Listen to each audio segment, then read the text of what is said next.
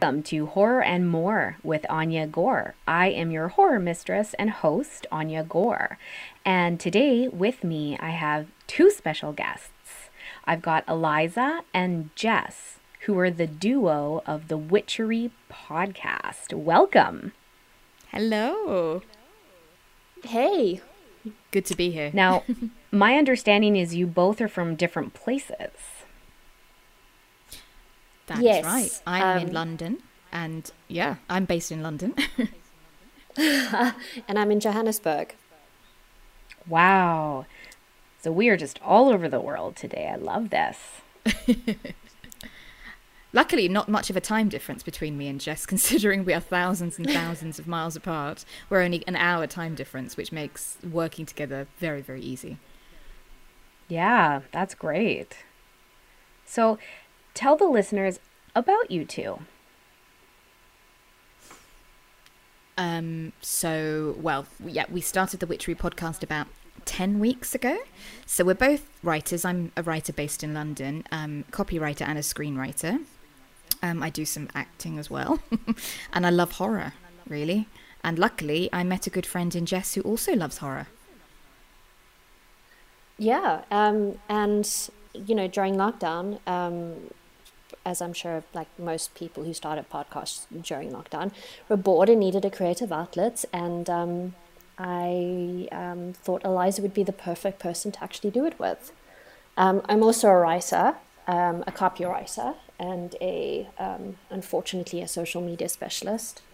Um, Unfortunately. Though I actually do the social media stuff for Witchery, which is hilarious. I'm like, Jess, why am I doing it? when you're a social media G. Um, but yeah, it's quite funny. burnout, dude, burnout. Motherhood and burnout. yes. I'm curious, Yes. is, does it sound like there's a, bu- a bit of a delay? yeah, I, I did wonder. Not from my side, I can hear you both, but I don't know. There's a delay in responses. Yeah. Yeah, it could be from my side. Um, guys, I'm in South Africa, like third world country. That's just, you know, not, not get, don't even get me started on that. It's so I'm sure it'll be fine. It'll be fine. They'll understand. Yeah. Maybe Can edit maybe we can I'll I'll I'll do my best. um Yeah, it does take too I long, say that because edit. Because well sometimes the, the the minimum you can edit is a certain period of time and if it's not um like if it's just a second or two it won't let me edit it out Um. or maybe it will and i just don't know how Oh no, editing is such a. We have this problem sometimes. Editing can be such a slow process. It's like, you know, one hour podcast and you can be editing it, like editing it for four hours or something. oh yeah yeah it's frustrating So annoying. but uh, okay that's all good it'll it'll still be i mean I'm, I'm sure you said you heard the one from keith his mic wasn't awesome but it still turned out as a great episode so i'm not Oh, it was great that one. Really great. really, yeah, it was fantastic. Um, I was I listening was to it a little so- earlier. I was so stoked that he was willing to be on it. He seemed a really both- charming guy as well. Oh, he yeah, he's awesome. I want to meet him.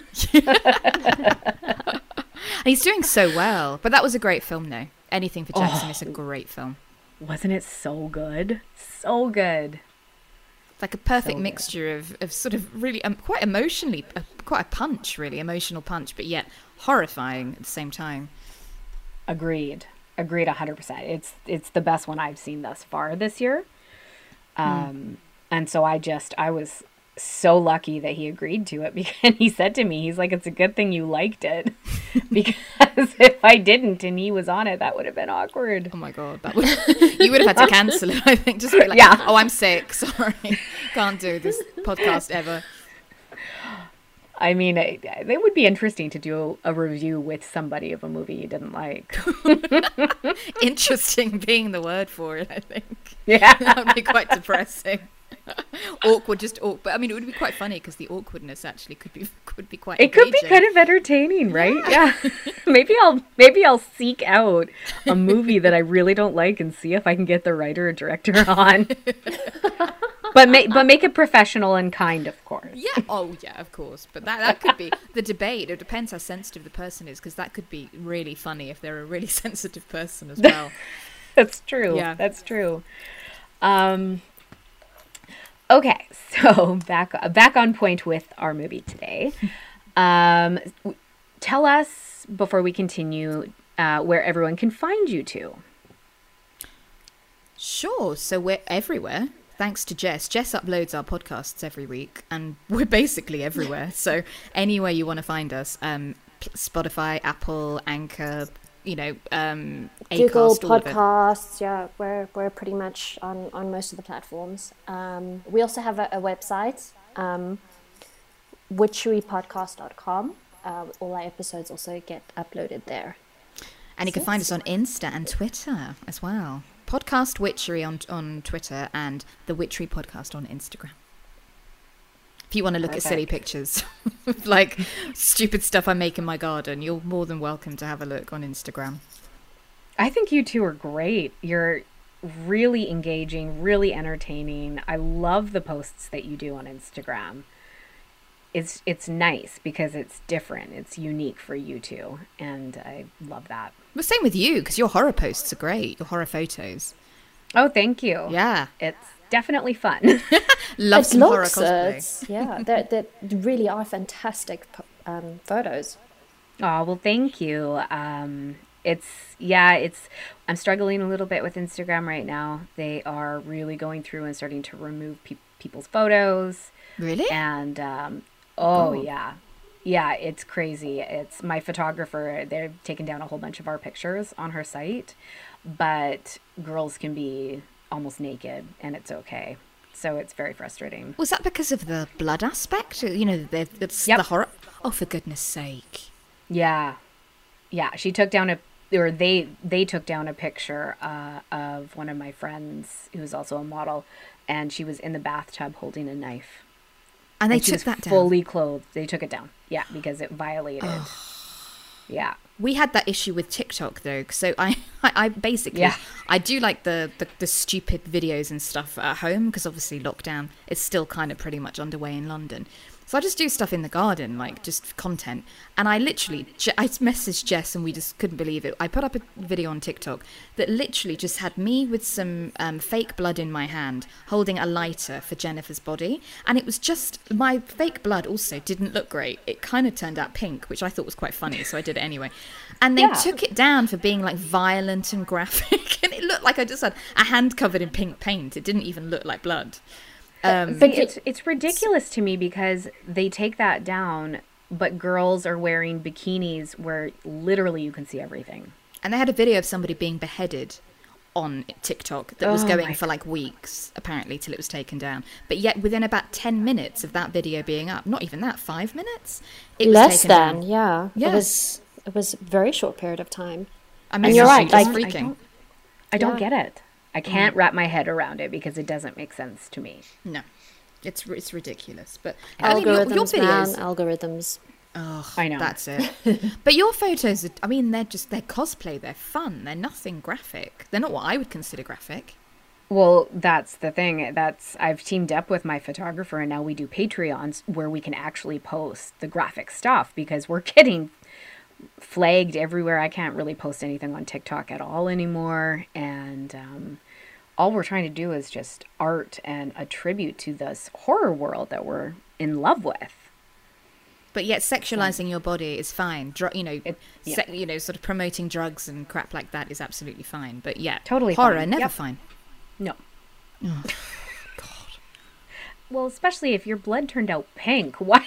Oh, it was hilarious. In the photo, it did. It wasn't so bad in reality, but just in that, I think it's because I was holding like a purple, sort of like it had like purple tones to it, and I think it just sort of made it look pink, which actually kind of looked quite cool. But it did not look violent in any way, shape, or form. Well, And and, you know, especially for Jennifer's body, that would look amazing. Yeah, like exactly. And if it's bright pink, it's kind of on brand for us, so that's okay. We're just living the brand. Yeah, thanks for for Jess's you know logo design phenomena. We now are very pink, and that would have worked.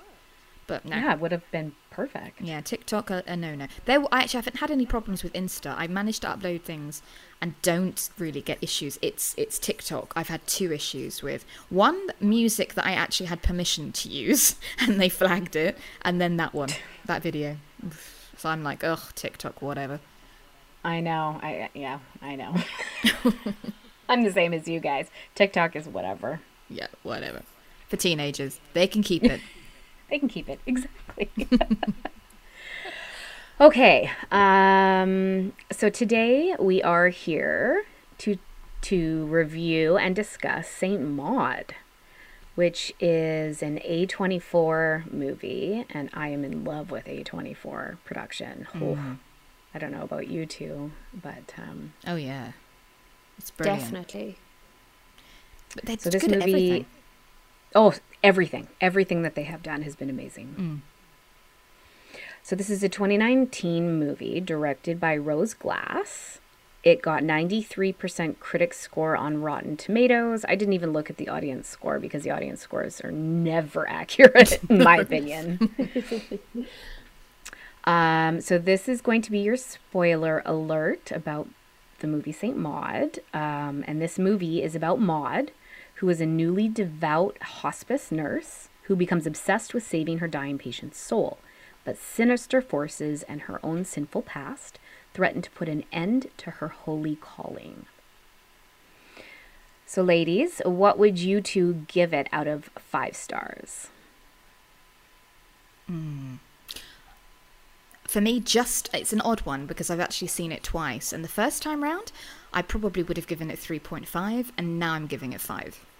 So maybe I'm going to meet in the middle and say maybe 4, 4.5. 4, just, Okay. to, just to be an ass, 4.5.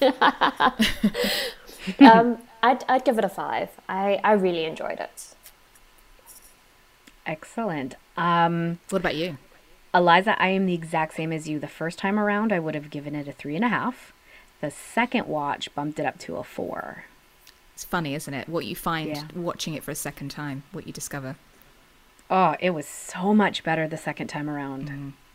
Where did you watch it the first time? Did you watch it at home or in the cinema? At home. Mm.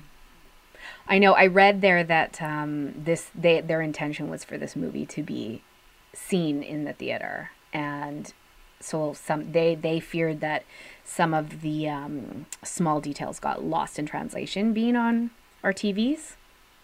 Oddly, I so I saw it the first time round when it came out in October in the UK last year. I think it was October with some friends in the cinema um, in London near where I live, and we all came out kind of going, mm, not so sure about that. I, it didn't feel like a great vibe in the cinema watching it. Watching it at home on screen more recently, oh my, I was just enthralled. I couldn't take my eyes off it. So it could be the vibe at the time, maybe when we watched it. You know, we we're just going back into lockdown again, about to go back in, and it was a bit, mm, you know, not not feeling great. Maybe that was it. We weren't really in the right frame of mind to watch it. Second time round, loved it. Well, I wonder because I believe you and I were chatting about this that um, it was really built up, and I went into it anticipating the pacing similar to say Hereditary, and it's not. Yeah. No. No. it's a very, very, not. very slow burn. Yep. So I think um, what I found is the second time I watched it, and I kind of get into this a little bit later, but um, y- b- because you know kind of what's happening, you don't need to focus on trying to figure out what's happening. You can really then enjoy watching her mental state deteriorate instead of mm. focusing on trying to figure out what's happening. I think that the odd thing about it is that I went in. Jess, I think you might have probably felt the same. I went in with some friends expecting because it was an A24 film, and obviously they they are very much either drama or horror. There's not usually an in between. So I went in very much thinking this is a horror film. I'm expecting to to be, you know, but for, for there to be shrieks and jumps and all. And of course, it's not. It's really very much a psychological character study about loneliness, about um, you know religious fanaticism, but really at the heart of it, loneliness. And so, if I mm-hmm. think if you're going in with a horror angle, and you're just in the mood for a horror film, you might be disappointed when you then watch it for what it is and just what a stunning character portrayal you know Morfydd Clark has with Maud, and obviously Jennifer Ehle as well with Amanda. It, it's incredible to watch. Just, just as a portrayal of loneliness, not not really with so much of the horror angle. The horror adds to it, but for me personally, it doesn't really feel like a horror film. But actually, it's better for it not being a horror film. Oh, also just just adding onto onto um, what what what Anya was saying a little earlier with like if you watch it the first time around, you're expecting um, like is while watching it the second time around, you kind of know where it's ending, so you can like watch the character decline. Um, I actually enjoyed watching it the first because I watched it earlier today for the first time. I wanted it to be fresh in my memory when, when we chatted about it now.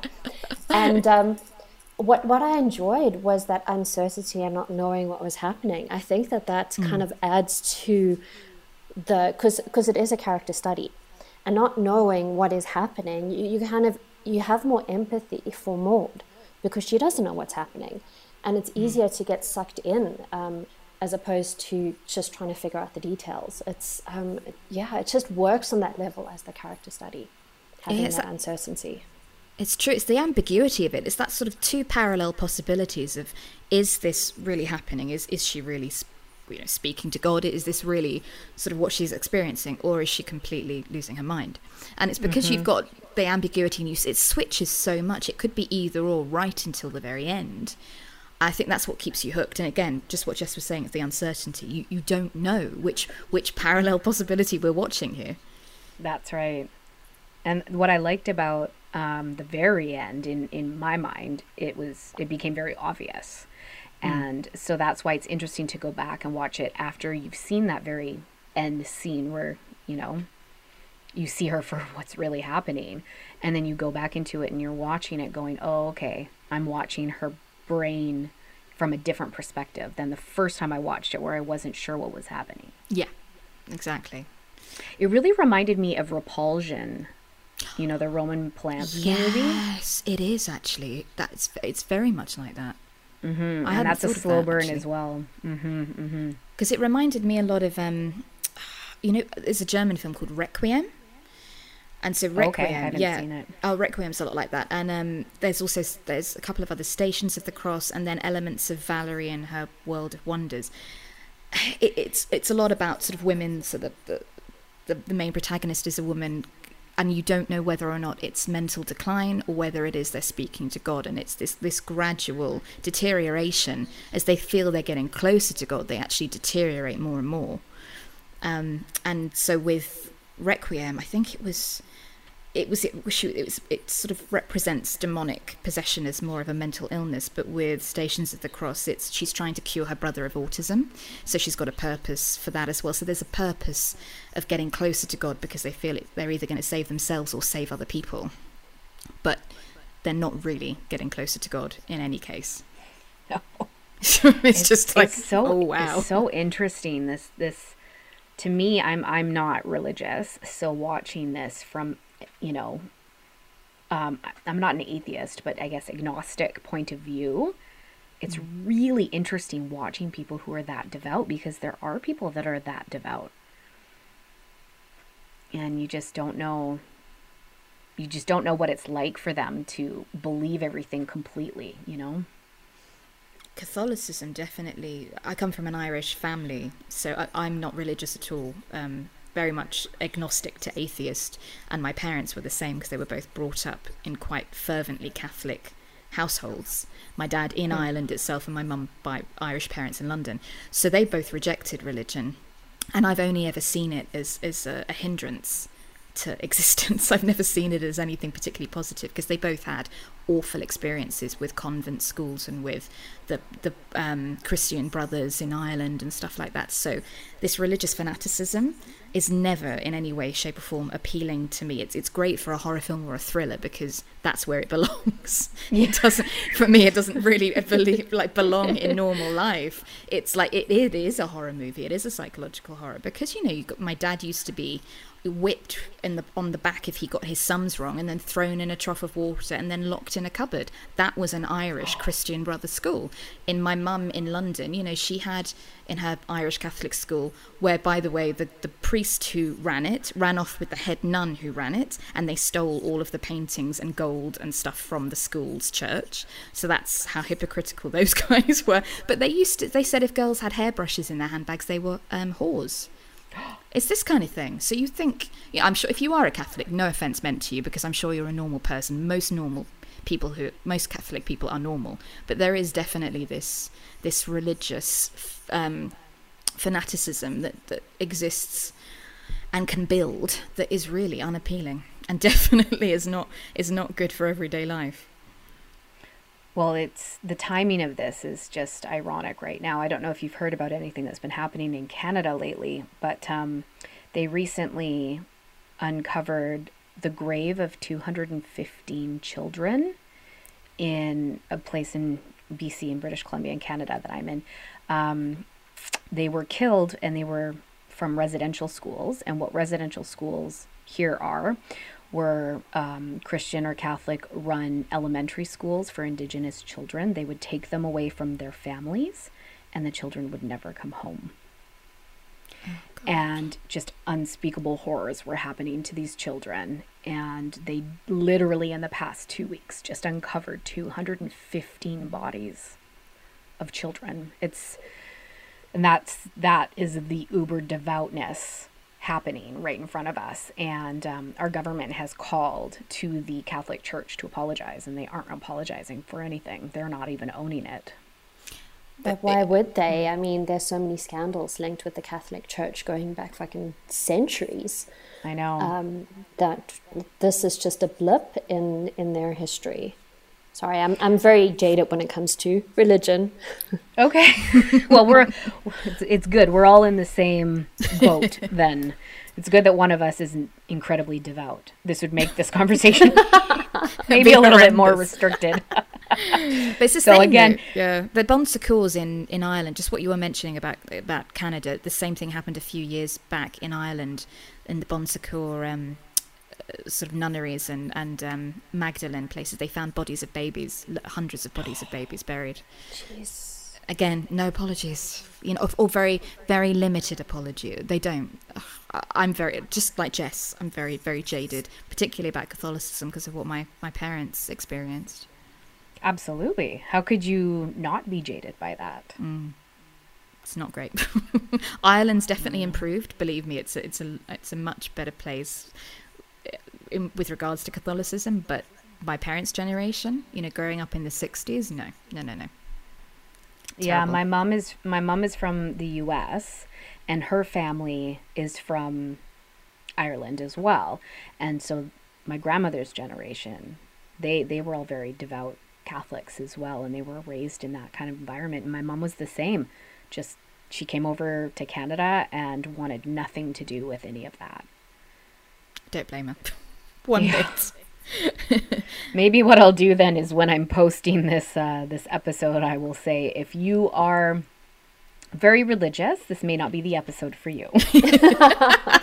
if you're it's, Catholic, stay away. stay away, yeah. Because I mean, the thing is, and I'm sure you both felt the same thing. Watching this movie was difficult because you kind of want to shake her a little bit and say, "What are you doing?" Yeah. Oh, you do, hundred percent. And also, it's it's it was interesting because Rose Glass, from what I read, as a director, she she sort of um, she was she was brought up in quite a religious household, and her I think it was her uncle was a, a, priest as well. Her uncle died before she was born. No, her grandfather. Sorry, grandfather was a no. He couldn't have been a priest. What am I talking about? It must have been her uncle. couldn't have been her grandfather was a Catholic priest because she wouldn't be here. Um, but yeah, it was very I think she sort of understood that, so that's obviously fed into the film quite a lot because she's got, a, you know, she understands the background of it. I suppose you have to to write something like that. Yeah, this is so crazy. No offense but I think I think you s- no yeah of course no no offense kind of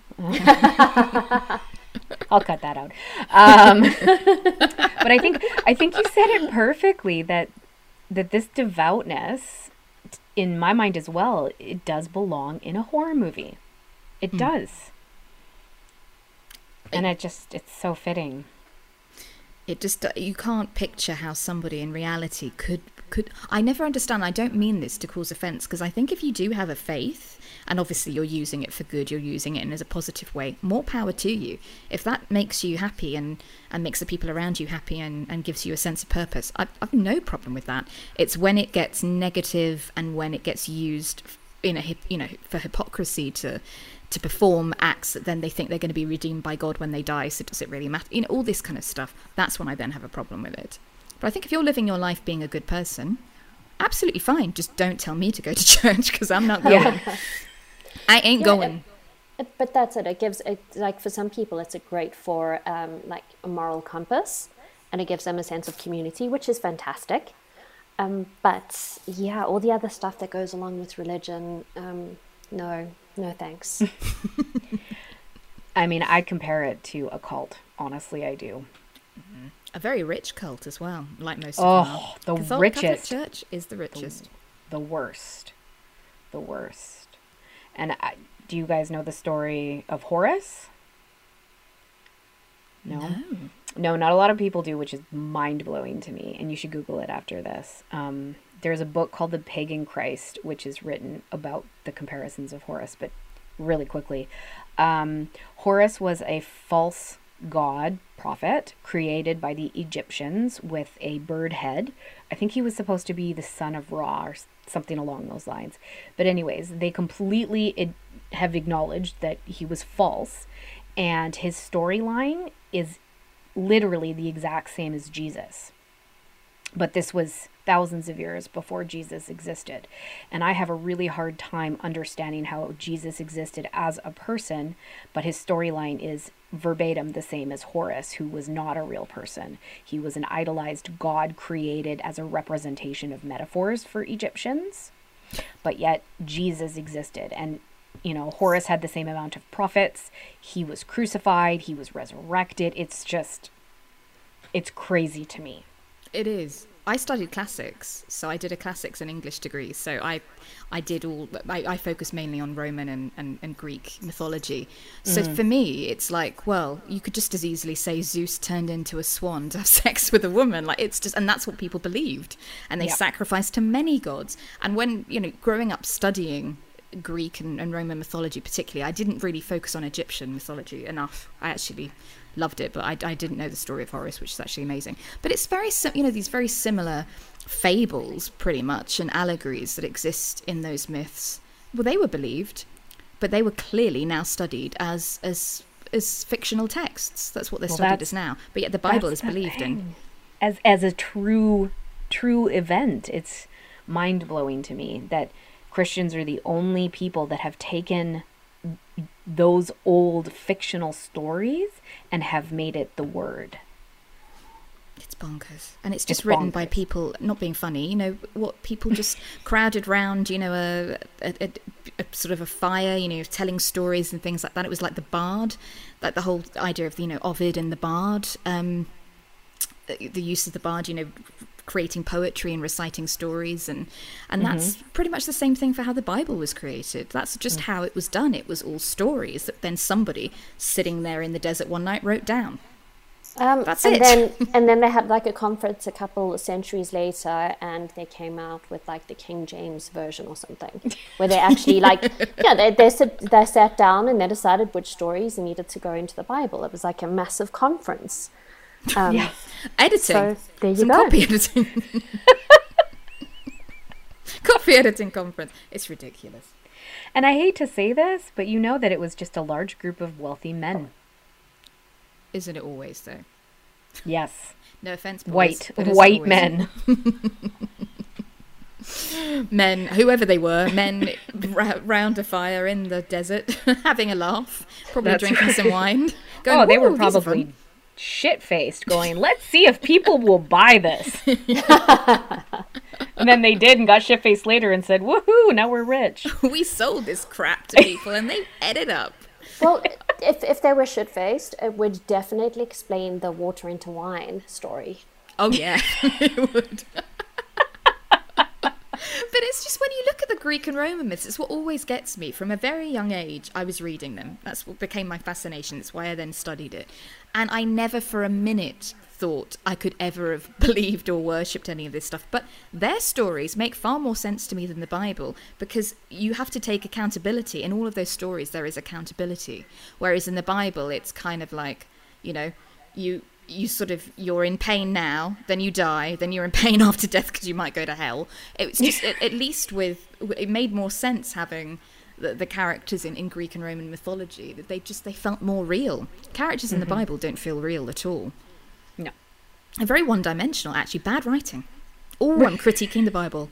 Not good writing. Very, sorry, very not sorry. sorry god No, going to better. get smited. totally, or, or, I'm just going to get cancelled on Twitter. It'll be one of those. But it's it's the, the, Greek and Roman myths. When you read Ovid, when you read Homer, all of that stuff, it's so much better. Well, the Iliad's not great because it's just a whole list of people dying in war. But generally, these stories are fabulous. Um, particularly Ovid. If you haven't read Ovid, please do. It's it's phenomenal. But they are they're just all they're just all pretty much fables for don't do this because this will happen to you. Mm-hmm. There's the same thing in the Bible, except it's just not as well written or interesting or fun. No, you're right. It is not well written at all.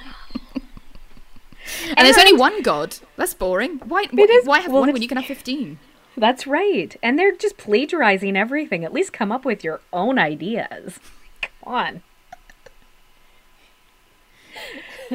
Anyways, okay. Let's get into um, talking about the movie. So, how do you should we just sort of start at the beginning and were there did you have any initial thoughts about the the opening scenes? Um the opening well I, I like the fact that that you kind of start in the middle of Maud's story where you, something bad has happened but you don't know exactly what that bad thing is and then the story just continues. Um, it's it kind of you're you're going straight into the action. You're getting straight. Well, even though it's a slow burner, um, you, you're getting you're getting straight to like the unraveling of, of, of her mind and, and, and stuff like that. I, I, I quite like that. And uh, initially, you're like from the get go. Sorry, I'm not very eloquent this evening. It's been a very long week, and it's only Wednesday. Um, you sound eloquent enough to me. yeah, me too. um, like the way the way you're kind of dropped in the middle of, of something that's already happened, it kind of uh, you're immediately on the back foot as as um, you know as a viewer, and I think that that initial unsettling kind of sets you up for the rest of the film, where you're very unsettled going into it. Mm. That, that's it and you yeah. understand the character straight away, which I think is is some because sometimes you need to build to understand a character and get to know her. You can understand straight away, pretty much work out why she is the way she is. You know something, something dark has affected her, and that's been her reaction. Yes. And she becomes, you know, she she feels this this transcendent thing is working through her, and it starts off. I think I like the fact that she starts off very very innocent, almost very naive before it gets darker, but you can see there are darker elements sort of there. But there is this sweet naivety, which I suppose is what Amanda sees when she first meets her, and why she's kind of oddly charmed by her, though she's. You can't quite tell whether she's got a snide, sort of sly, wry smile with it, or whether she's, you know, genuinely kind of quite touched. This girl really believes everything that that she's she's saying. But there's a sweet naivety to her, despite her being so fervently Catholic, that obviously gets a lot more disturbing as time rolls on. But you, I think that's you need to like Maud at the beginning, and you do because there is this certain charm within this naive facade she's got, because she's obviously not as naive as you think she is. No. what uh, what I felt about that beginning scene is it it didn't really resonate with me until the second watch that that immediate scene is the flashback that she refers to several times throughout the movie. Mm. And I remember thinking the first time I watched it, she's got blood on her hands. I thought she had either murdered somebody intentionally or had tried to, you know, kind of commit suicide. But as her flashbacks reveal later, she was actually doing CPR on her previous patient and ended up crushing their lungs and getting blood spewing on her. And um, that scene where she remembers that, where she's having sex with that stranger, was so intense. It was horrible. It's, it's horrible because the film starts with blood, then it ends with no spoilers with blood, and in between she experiences an assault effectively. So it sort mm-hmm. of starts with an assault and not and you know not meaning to assault this woman but effectively that's what happens ends with something quite brutal and in the middle there is something brutal. So it's sort of there it's peppered with these horrific moments in between this kind of oddly sweet naive girl who's progressively getting more and more obsessive. Mm-hmm. obsessive is absolutely the right term. I guess what I liked about the limited knowledge we have with her backstory is you don't know exactly when that shift happened for her with the devoutness. Did it happen before or after that incident? I mean, it would make sense that it happened after, but we just don't know. And I thought that kind of left it open to our own interpretation, which is interesting. It's definitely ambiguous. I suppose mm-hmm. the idea that she's a bit hedonistic before makes you think maybe she hadn't gotten onto that path because you know there are elements of when the guy who basically assaults her in her flat says, "Oh yeah, I know that you slept with my friend," you know, a couple of years ago, and then she bumps into her her former colleague slash friend a few times, and there's lots of hints that she she certainly wasn't as as religious as she is now. Mm-hmm. Um, and I think you know her friend's a little bit confused when she goes to her flat, so that you do want that confusion and the slight terror behind her eyes of what's going on does make you think maybe she wasn't like this before. I suppose yeah. an event like that, you know, if you think you, well you have killed somebody, you you would maybe want to f- to find a a path to, to righteousness. I don't know. Perhaps you would. Yeah, um, that's a good point. Yeah, and also that the fact that um, when she runs into her friend, um, her friend calls her Katie. Mm-hmm. Mm. Um, which is also quite interesting. So it's almost like she just becomes a whole nother person when she becomes Maud. Reinvents herself. Yeah, mm. yeah, that's true. What I liked when when Maud showed up at the house, and then the previous nurse called Amanda a bit of a cunt. There's zero context there. And I like that because it sets the tone in, in our eyes as the viewers about who Amanda is. But at the beginning, she seems so nice and lovely. So you're kind of waiting for the, the other shoe to drop on why is she a cunt? Why did she call her a cunt? And you don't, you just never know until, you know, their story unravels.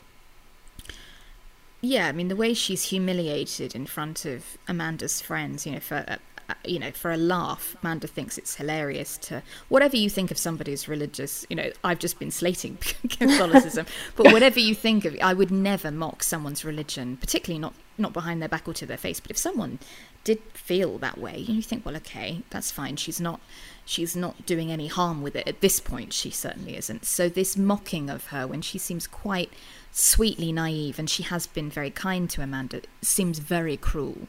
Mm-hmm. So you mm-hmm. do see there is a real cruel streak in Amanda, but it's it's whether Amanda's can't deal with her own mortality, and she finds that's a way to deflect all this sort of God talk is to to mock it. I don't know. Amanda's a brilliantly complex character. Agreed. And the the duality of her acceptance but denial of her situation is you know, just sprinkled throughout the entire movie. Mm. She's smoking like a chimney, but she's dying from cancer. So it's, I mean, I understand it, but yeah, she's in denial, but also partial acceptance. It's, uh, it's interesting to watch her, her, the complexity of that character for sure. It's like is there a sense of fear that you know is Maud bringing this fear to Amanda by sort of facing her with what could be whether she believes in God or not what, what ultimately is her mortality and I suppose if you've got somebody if you are dying and you've got somebody kind of shoving God in your face all the time it's probably horrifying Oh, yeah. Well, especially the way Maud tried to manipulate that sort of behind her back. mm.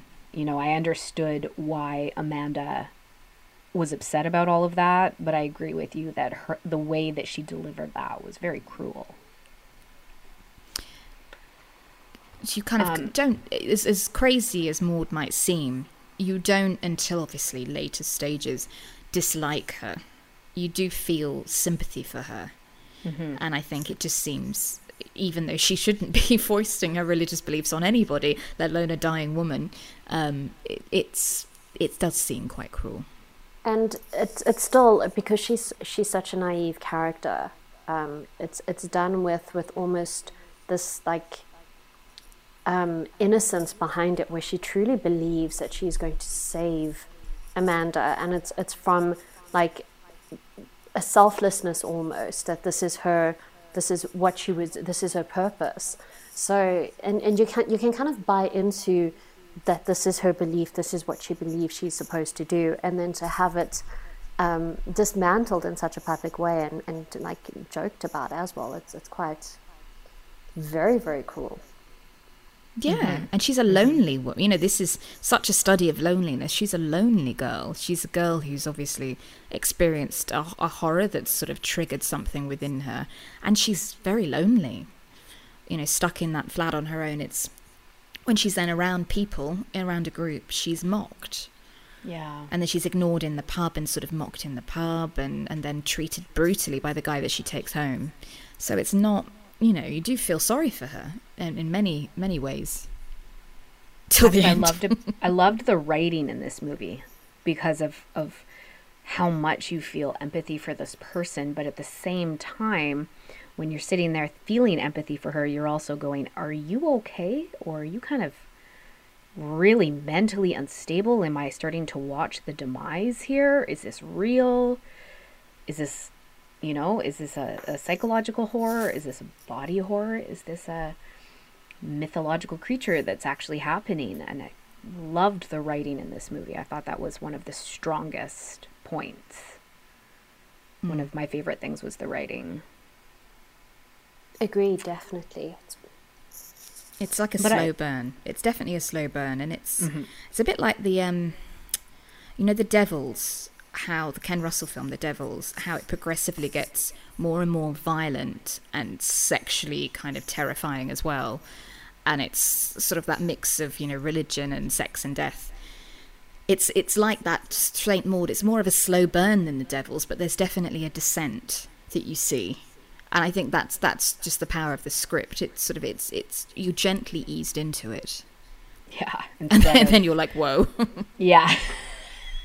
well, it's it's unnerving that these kind of this is why I love the A24 horror movies. When you watch one of their movies, you leave feeling this tension and it just hasn't been released and it's uncomfortable and it makes you want to watch it again. Which is the mark of a good movie it's, it's something that sticks with you that you're kind of left mulling over in your mind for like days afterwards Agreed. and you need to watch it again because definitely I didn't. Uh, I think perhaps because of being in the cinema and perhaps being you know we were in lockdown, we were all a bit grumpy. I didn't appreciate it the way I appreciated it the second time, where I'm like five stars all round.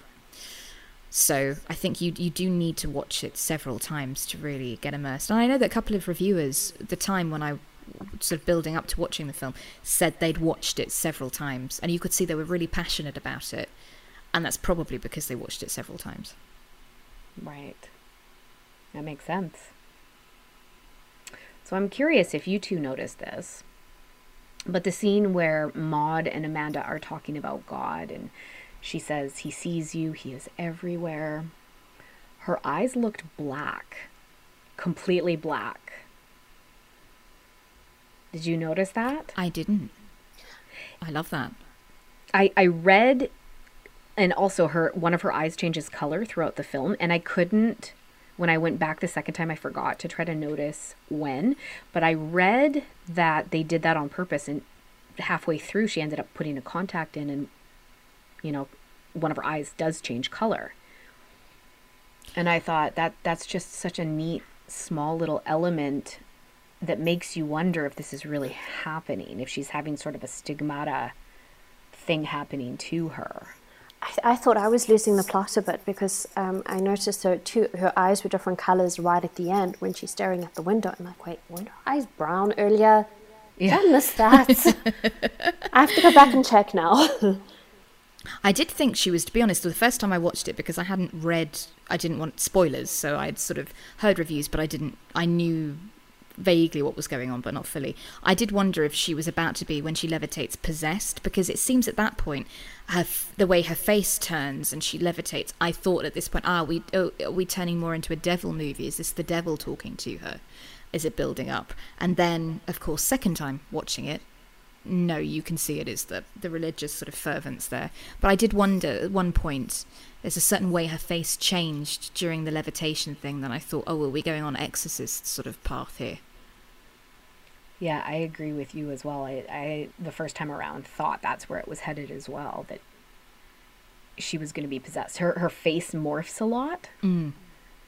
And uh, they they even talk about how they got her face to morph and i didn't really realize the extent of how much until i watched it the second time and yeah her mouth opens wider than it should several times Yeah, because you do think, especially, you, you start to wonder, you know, is this really God talking to her? Is she actually being possessed by a demon instead? Because that does obviously happen in some films where people think they're talking to God and they're not, they're talking to the devil. So I did wonder if it was that, but no, it wasn't. So it was a quite a good red herring. She was I- uh, yeah. just losing Yeah. her mind. well in the scene as well where she has spoken to god in latin i assume It's actually Andy. Welsh. oh it's welsh It's Welsh, Okay. yeah. awesome Her That's- final that- words are Welsh. That's great. I love that. And he was telling her that she knew what she needed to do. And then she went over to Amanda's house, and Amanda's voice sounded demon like, right? It completely mm. change changes. And again, it's interesting because that's her perception of what's happening. But it was another moment where I was questioning, saying, "What's happening here? Is, Oh, is yeah. this a possession or is Yeah. this a, you know?" Yeah, because that's why I thought initially she's possessed, and then of course when you then see Amanda and you realise that she's believing Amanda's possessed. So yeah, it, it it was it was good, especially for a first time watch. The way you see the difference between the two characters, and you're trying to. wa- It's the parallels, I think, the constant parallel possibilities that really do make this film so strong. And also, just to go back to the, the scene when she's um, talking to God, um, that's actually that's actually her own voice speaking Welsh, and they've just lowered the pitch, so it, she's talking to herself effectively, Wow. which I thought was just insane. but she hears it as a different uh, voice altogether. That's um, that's incredible. So literally, voices in her head, her own voices. You know, I I read, um, and I can't find exactly where I wrote it down, but I read someplace that the director, when she first started conceptualizing this idea, she wanted it to be a, a love story between a woman and the voice in her head. And that's exactly what this is in a very twisted way. Yeah, because Amanda wasn't supposed to be in it, was she? The first few drafts, I think she she wasn't in it at all, and then they created the character. But it is. It's it's very much her her. It is her sort of conversing with herself and trying to rationalize what happened in that you know original horrific moment where she killed a patient effectively, and then trying to make it right by saving the soul of the patient. She can't save the cancer sufferer. She can't save her from cancer, but she can save her soul. She believes. Yeah. So I suppose it is her way of making amends, but it's a very screwed up way of doing it. Yes. You know, a, a scene as well that still kind of has me a little bit confused. Maybe you guys noticed this or not, but um, when the two of them are praying to God, and Maud says she feels him, and Amanda then says she feels him. Later, Amanda reveals that she didn't actually feel him. And I can't tell if she was denying that she did or that she just went along with it for Maud because Amanda's acting in that moment. It did legitimately look like she was seeing something. Yeah, I didn't. I did notice that. I did notice that scene, but I think it is. It's one of those things of whether or not she really wanted in that moment to believe it because she's dying, mm-hmm. and then she she whether she, that is the truth, and then she doesn't want to ad- admit to that, or or whether it's just that she's mocking. Um, like, yeah, you just don't know you with don't her. Know. Mm-hmm. You can't tell. I think that's why make what makes her so complex because she is dying. So she is at that point of, of, of facing her, facing death, facing her mortality. So she would probably be conflicted, and she would probably be wanting to believe there's something on the other side. Otherwise, what was the point of this? You know, what was the point of her going through all this pain? But again, it's whether or not she wants to face up to it or not. And Amanda doesn't seem to be a character that wants to really face up to too much. No. you're, you're not really entirely sure. I suppose that's a good thing, the ambiguity of it. Mm-hmm. Well, this is one of those movies where the amb- ambiguity sort of left you wanting more. Whereas with some movies, when they have left it open to interpretation, you get frustrated by that and you don't enjoy it. That I found that to be a very positive with this movie. Oh, yeah, definitely. Have you seen Martyrs? Oh yeah, oh yeah. Because that one, I know that everyone praises it, and I do, obviously it's, it's it's grotesque but brilliant. But I do find that frustrating at the end. Oh. I do find that ending endlessly frustrating. Whereas, yeah, I didn't in Saint Maud. Um, I kind of thought it was the perfect ending, but Martyrs, though it is brilliant, it did also make me really annoyed. like I oh, want to know. I was googling the shit out of that ending. Yeah, same was I. and I still happens? didn't get a definitive answer. No, that's that's when ambiguity is too much ambiguity. There's a little bit too much for me. Give me a bit more to work with here. But it, was, I mean, it's still a brilliant film. I'm not slating. It's a brilliant and brilliantly acted film. I can't. So you're talking about the original? Oh yeah, not the. No, I haven't watched the remake. I, I don't want to watch the remake. Yeah, it's funny you're bringing this up. So, spoiler alert for anybody that hasn't seen Martyrs. it is the gr- most grotesque movie I've ever watched. Um, there's certain I can't do that body extreme horror gore. I can't do it. Um, and the ending, I just yeah, I was the same as you. I was very frustrated because I really wanted to know: did she actually not see anything, or did she just tell her that? Because she wanted to make her as angry as she was going through all of that. you just don't know the answer. Have you seen Martyrs, Jess? I haven't. I haven't. It's top of your list. Please do. It is I, exactly what, what Anya said. It's grotesque. I'm not good with body horror. Mm-mm. It's definitely not as bad as a Serbian film. If you've seen that. No, I will never watch that one. No, don't. I, I walked no. out after 20 minutes because I'll tell you why in a minute. But yeah, I walked out after 20 minutes. But Martyrs, it's it's that ending of whether or not you know somebody is has really seen something or whether they haven't, and it's just so brilliantly done, but yet so frustrating. Mm-hmm. And I just, yeah, it drives me demented. Even thinking about it now drives me demented. But it's yes, not as bad as a Serbian film, which is genuinely the most, in the 20 minutes I saw, is just the sickest, most depraved, most pathetic thing I've seen. You know, I, people talk about that movie all the time as, as obviously the most extreme movie ever. I almost watched it and I almost watched it blindly because I hadn't actually looked into it. And when I looked into it, I'm so glad I did because I I would be angry. I wouldn't be able to. Ha- no, no. I the the concepts behind that movie is one thing, but you do not involve children. No, and I think that's what made that's what I walked out at. There was a all I will say is there is a scene with a baby, and that's when yeah. me and my friends walked out. Basically, we were we were kind of tricked for a laugh by our friend's brother, who is a, a horror film actor. He's a very good horror film actor. I won't mention him because it'll get him in trouble. But he um he was like, oh, here's some passes to this this horror film festival at the Curzon Soho, and there were a couple of films on there. One of them being a Serbian film. I try not to read too much about films before I go and see them because I like to be surprised. So we were just like, great. We watched one film, brilliant. This next one was a Serbian film, and yeah, we did not know what we were letting ourselves in for, and we all walked out. Yeah. I never walk out of anything, by the way. So that's extreme. That's really extreme. I couldn't watch that. I just can't believe that movie has been released. Honestly, it drives me mad because basically it's supposed to be about the conflict, you know, that that took place in Serbia, and effectively what the director says is the the rape and pillaging of the land. Mm-hmm put on camera. I'm like, I really don't understand. I've read Serbian history and I've watched part of your film and I don't see the correlation. But, you know, fair play to you for, for trying to put that on camera in a very weird, screwed up way. Yeah. yeah. It's that's a that's a really hard topic.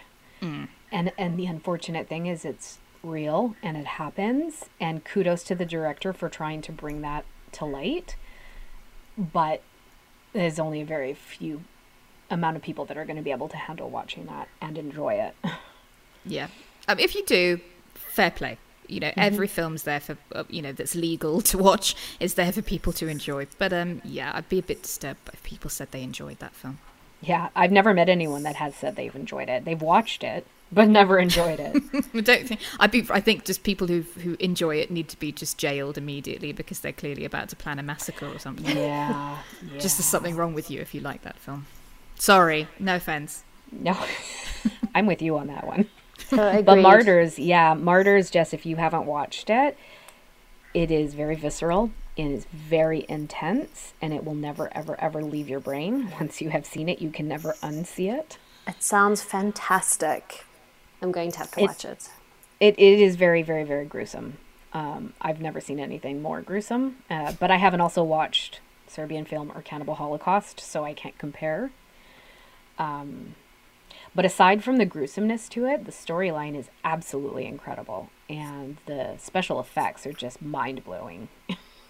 but that's the thing. Like, I'm, I'm not. I'm actually not really a, a, a body horror fan. Um, but as long as there is a story behind something, and that the gore is adding to the storyline somehow and helping develop the plot, then it's okay. Then I can watch it. Um, I might have to watch it in, in like you know sections and pause a lot, but I, I'll still watch it. Whereas if it's just body horror and gore and gratuitous violence for the sake of it, why? Why? Why? What does that bring yeah. to anything? Yeah, yeah, I'm nothing. Nothing. Exactly. This one, as as grotesque and violent as it is, there is the storyline as to why the violence happens. So it does give you a little bit of redemption in your mind, I guess. But uh, yeah, the ending in this one is going to frustrate you. so please circle back and let, let us know after you have watched it, probably in pieces. I definitely will. G- give me like a week to, to watch it and I'll let you know what my thoughts are. 15 minutes a day. oh, until that end scene though. You think it's bad? Wait till the ending. oh my goodness, yes. yeah, yeah. But anyways, um so I don't know about you two, but I thought that levitation scene was amazing.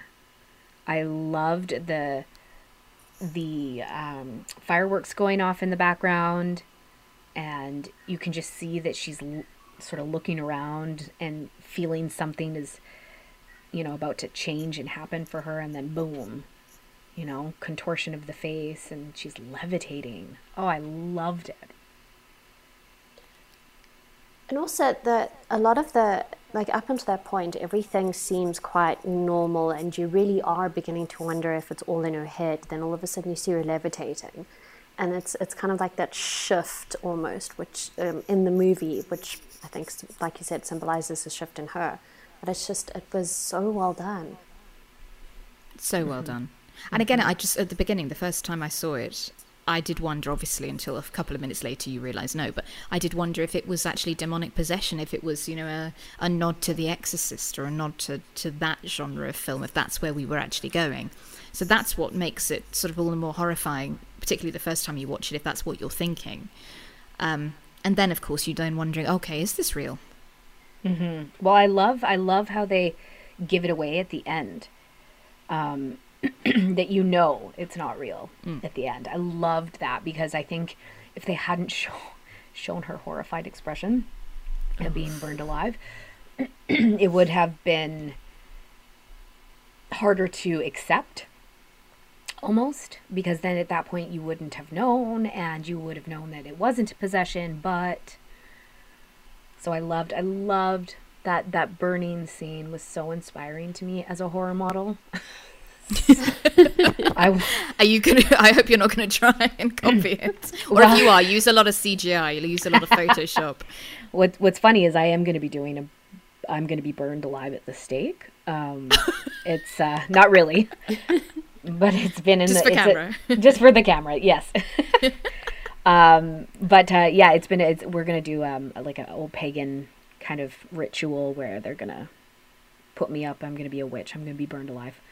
Um, we've been working on this for a couple years now, so I'm very excited about it. But I am absolutely going to pull inspiration from that end scene in this movie because I thought I just loved the beautiful duality of how she's presenting it to herself. She is, you know, like this saint with these beautiful large wings and everything is good and and then you get just a really quick flash of reality and how it's, it's horrifying. It's stomach churning that bit. It is, yes. and it's the scream as well. That's really it's so yeah. unnerving because you're like you're you're expecting you're thinking, oh wow, is this is she actually is this the ascension scene? Is she now going to ascend? Oh no, she's not. No, no, no, no. She's definitely she, she's on fire. But I also read like because um, I did like I watched watched the movie earlier, then did like all my reading um, after watching it, um, and also read that a whole bunch of people one of their their takes on that end scene was that um, she really was talking to God, but God was punishing her for actually murdering someone, and now that was her burning in hell. Which I thought was an interesting take on it, hmm. but not exactly what they're intending. No, I don't think it's at all what they were intending. No, maybe. No. I mean, Rose Glass can tell us, but yeah, that's interesting. Well, the, I, I, I believe from from what I very, very, very briefly read, the intention was to just show that all of this was primarily in her head. Yeah. Yeah. Okay. Yeah. That's... I would not have even thought about that as an ending. no, me neither. me neither, to be honest. Like I was like, okay, cool. Like she is crazy. It was all in her head. Mm-hmm. Yeah. Because that's what how it seemed, particularly when she, you know, she commits the spoiler alert, the murder at the end, and you realize, yeah, okay, this has got to be in her head, and then that is the final confirmation, the nail in the coffin, as it were. Yeah. yeah. Mm. She's she's lost her mind. Well, that scene where she is sitting there talking to Amanda, and Amanda tells her, This isn't real. I never saw him. You get the quickest moment of Maud going, How do I how do I react to that? And you can almost feel the disappointment and then it just rage. Mm. And I think if she hadn't been trying to atone for her what she thinks are her sins, then maybe a more normal, I don't want to say normal, but a, a person with less mental distress might take a moment and sit back and go, whoa, is this really in my head? But she is so far gone that she can't hear that and accept it. And then ends up just stabbing her to death. That stabbing scene was intense. Oh, so because you think she's rage. exercising so much rage, and she thinks she's she thinks she's exorcising a demon, and she's murdering an, an innocent, very sick person. It's just the end scene where it's sitting there in her neck the knife or the uh, scissors. Oh. oh. it's horrible. Very disturbing. It is horrible. It Very is. disturbing. But the effects were beautiful. I loved them. Oh, they're brilliantly done. They are brilliantly done. I think that's the thing. It's because it's not overloaded with effects. The effects are all essential. It's not like look at all the gore. We're going to give you jump scares and, and make everyone go ooh. It, they're they're essential. You couldn't be without the the gore in those places they're needed. Yeah, I agree with you. And nothing was CGI'd. Well, mm. or or if it was, you couldn't. It wasn't glaringly obvious. It was quite low budget as well, really, for a for a film uh, the way that, for a film that was marketed the way it was and for A24. It was fairly low budget, so it doesn't look at low budget when you watch Mm-mm. it. No, at not at all. it did really, really well with what it had. It really did. Did either of you do any uh, deep digs on this one and find out any fun facts? There was no horror behind the horror, which is what we normally do. Right. Um, okay. Um, bummer. bummer. Well, not bummer, but you. yeah, they had a great time. That's the thing. They all really had, despite the material, a great time doing it. Just from what I could read, Rose Glass, a producer that I know and have worked with, is really good friends with Rose Glass. So I'd, I'd heard a couple of things about how the shoot had gone really well prior to that. So I don't know Rose Glass myself, but through this this lady that I work with uh, on a couple of projects, I have heard stuff. And um, yeah, they seemed to have an absolute blast doing it. Everyone got on really well. Even in the most horrific scenes, they were all done really delicately.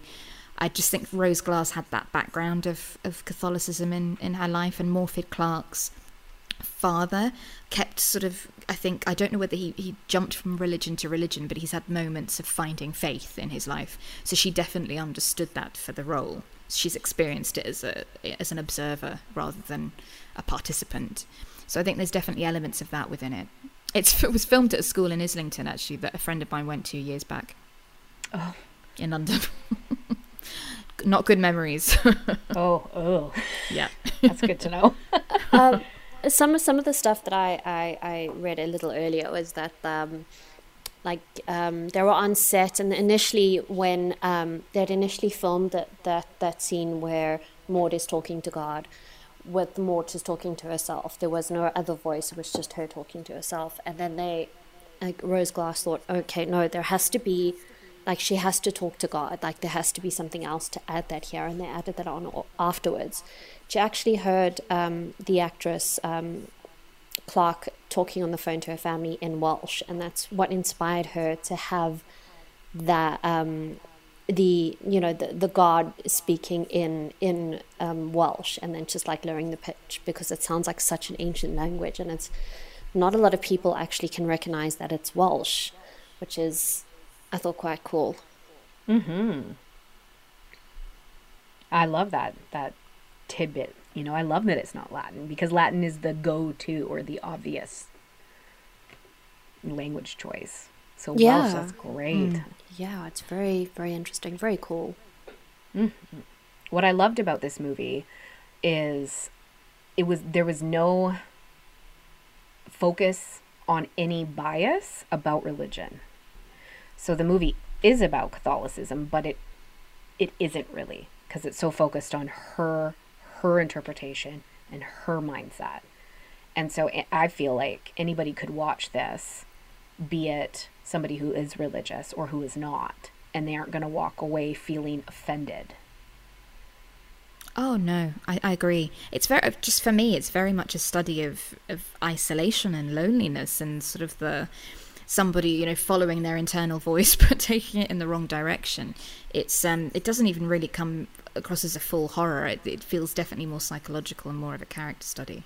So I don't mm-hmm. think it's it's it's you can tell it's not out to offend people.